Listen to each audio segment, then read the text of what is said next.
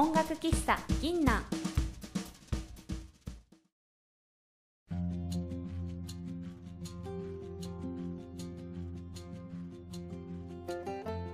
こんばんは歌と朗読のゆみです。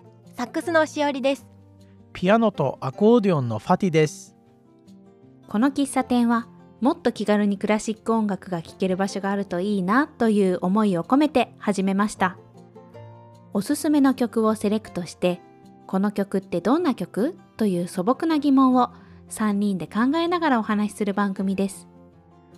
番組の最後では私たちの演奏をお届けしますのでぜひゆっくり楽しんでくださいね。今回は滝蓮太郎の四季より第3曲月をお届けいたします。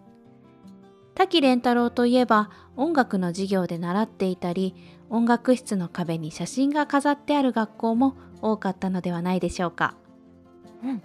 私の小学校は飾ってあったよ。大作曲家の肖像画や写真が生まれた年順に飾られてて、え日本人だと山田耕作と滝蓮太郎が飾られてた。あー確か多分私も山田耕作とか覚えてるかな？た多分滝蓮太郎も。あだからバッハとかモーツァルトベートーベンから始まって左から右にザーってね。そうそうそうそう。そうそうね。同じ感じで並んでた、そうだよね、うん。えー皆様一度は耳にしたことのある滝蓮太郎の生涯をご紹介できればと思います。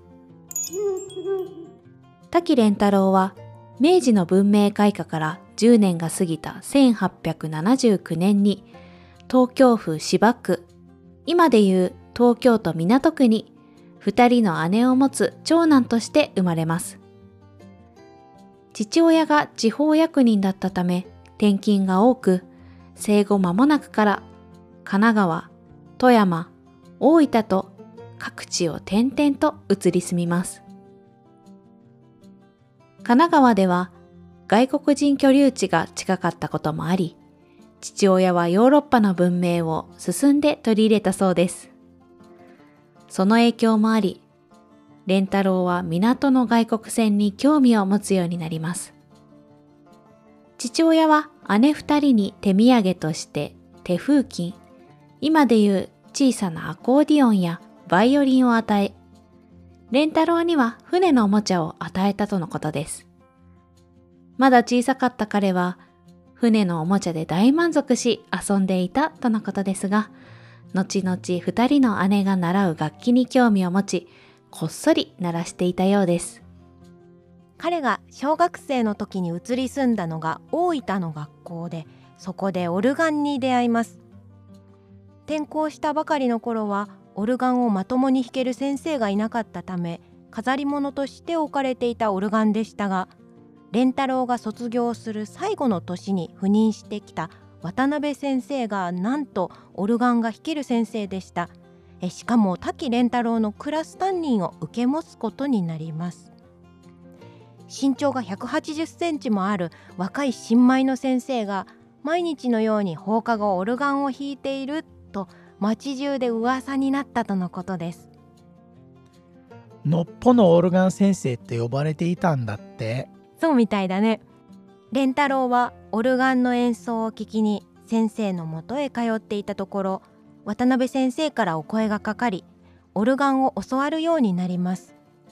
蓮太郎は毎日毎日レッスンを受けもう滝くんには教えることはないと先生から言われるほど上達します。日に日に音楽に没頭していく蓮太郎ですが父親は自分と同じ役人になってほしいと考えていました。そのため蓮太郎が東京音楽学校今でいう東京芸術大学へ進学したいと申し出た時は大反対をします。しかし度重なる渡辺先生の家庭訪問により父親もようやく受験を許すのです。蓮太郎は絵もうまかったみたいだから画家になるのか音楽家になるのかお役人になるのか周りでもいろいろ話されていたみたいだよ。うーん将来有望だね。ね。ええーその後東京へ移った蓮太郎は芝唱歌会という音楽学校受験者のための塾に入会し勉強に励みます。いよいよ入学試験の日が迫り周りを見渡せば10代の少年らしい人はほとんど見当たらず20代や30代を過ぎた人が多かったようです。周りからは半ば冷やかしで受験したかのように見られていましたが蓮太郎は15歳という若さで見事合格するのです。この時の合格者はわずか35名だったとのことです。はあ少ないね。うん確か演奏とか作曲の他にも教育科とかもあって全部含めて35人っていうことだったんだよね。いやー今よりも随分狭き門だったんでしょうね。ん。そうだよね。まあそんなえ日本トップの学校へ入学後には海外で修行後帰国し教授になった先生がいたりロシア人でドイツで勉強を積んだピアニストであるケーベルの演奏に触れえレンタロウは胸を震わせながら聴き入っていたとのことです。学校では音楽だけじゃなくテニスも楽しんでいたみたいんだよ。うんそうみたいだね。なんだか夜が更けてテニスボールが見えなくなるぐらいまで夢中になって遊んでたみたい。過酷な修行の中での息抜きになっていたんでしょうな。子供らしい一面が見れて安心。本当だね。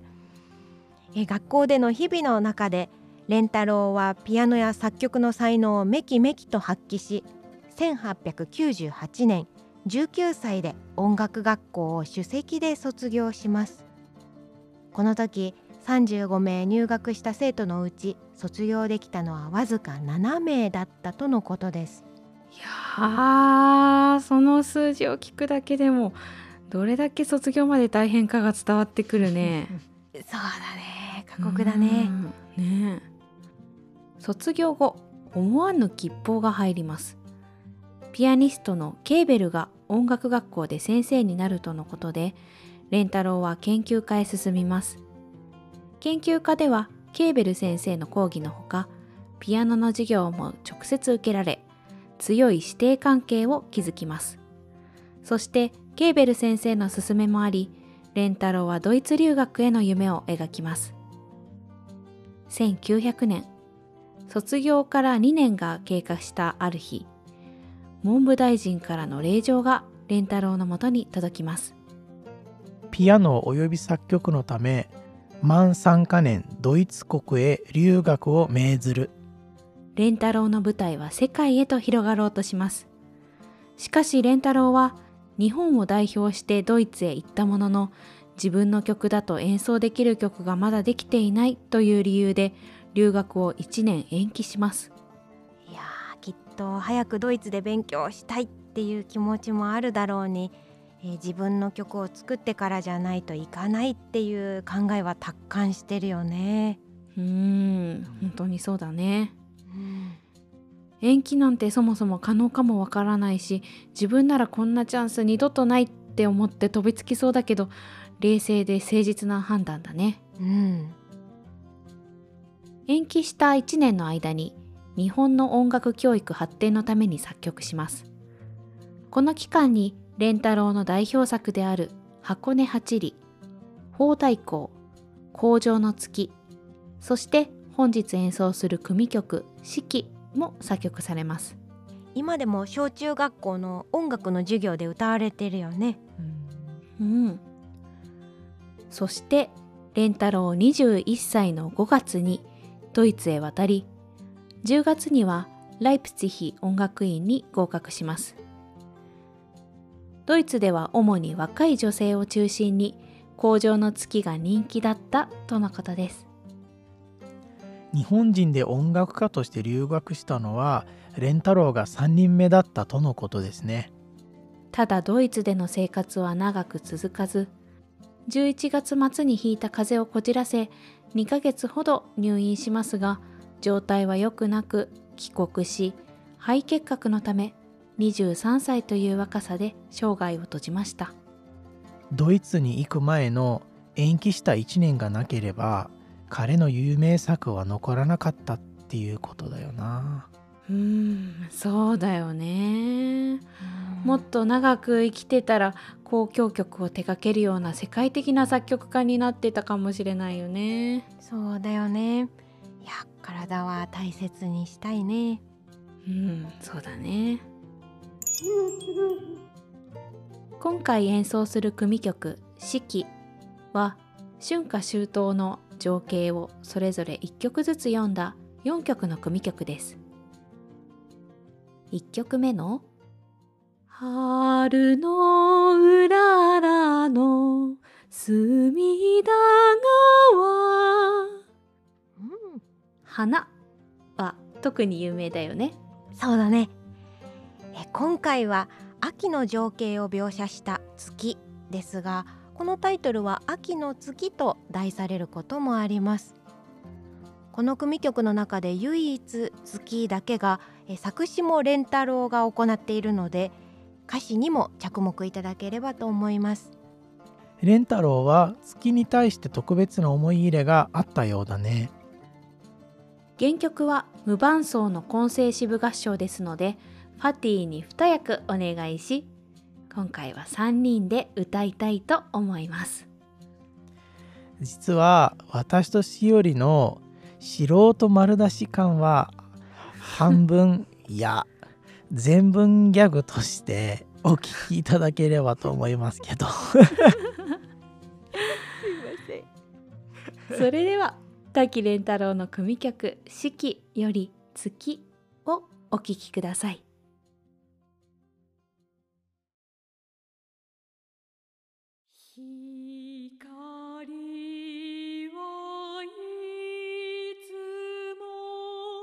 変わらぬものを。ことさ巻きの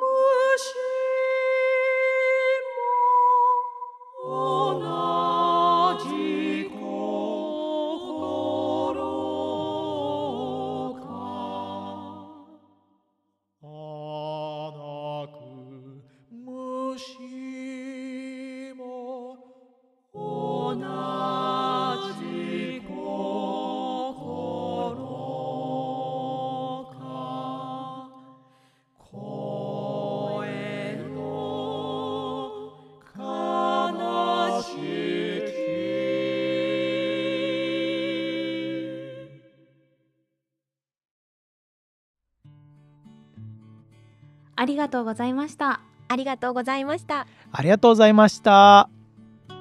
いかがでしたでしょうか？さて今日の番組を聞いてくださった皆様もよろしければ概要欄のお便りフォームやメールアドレス Twitter から感想やリクエストをぜひお寄せください。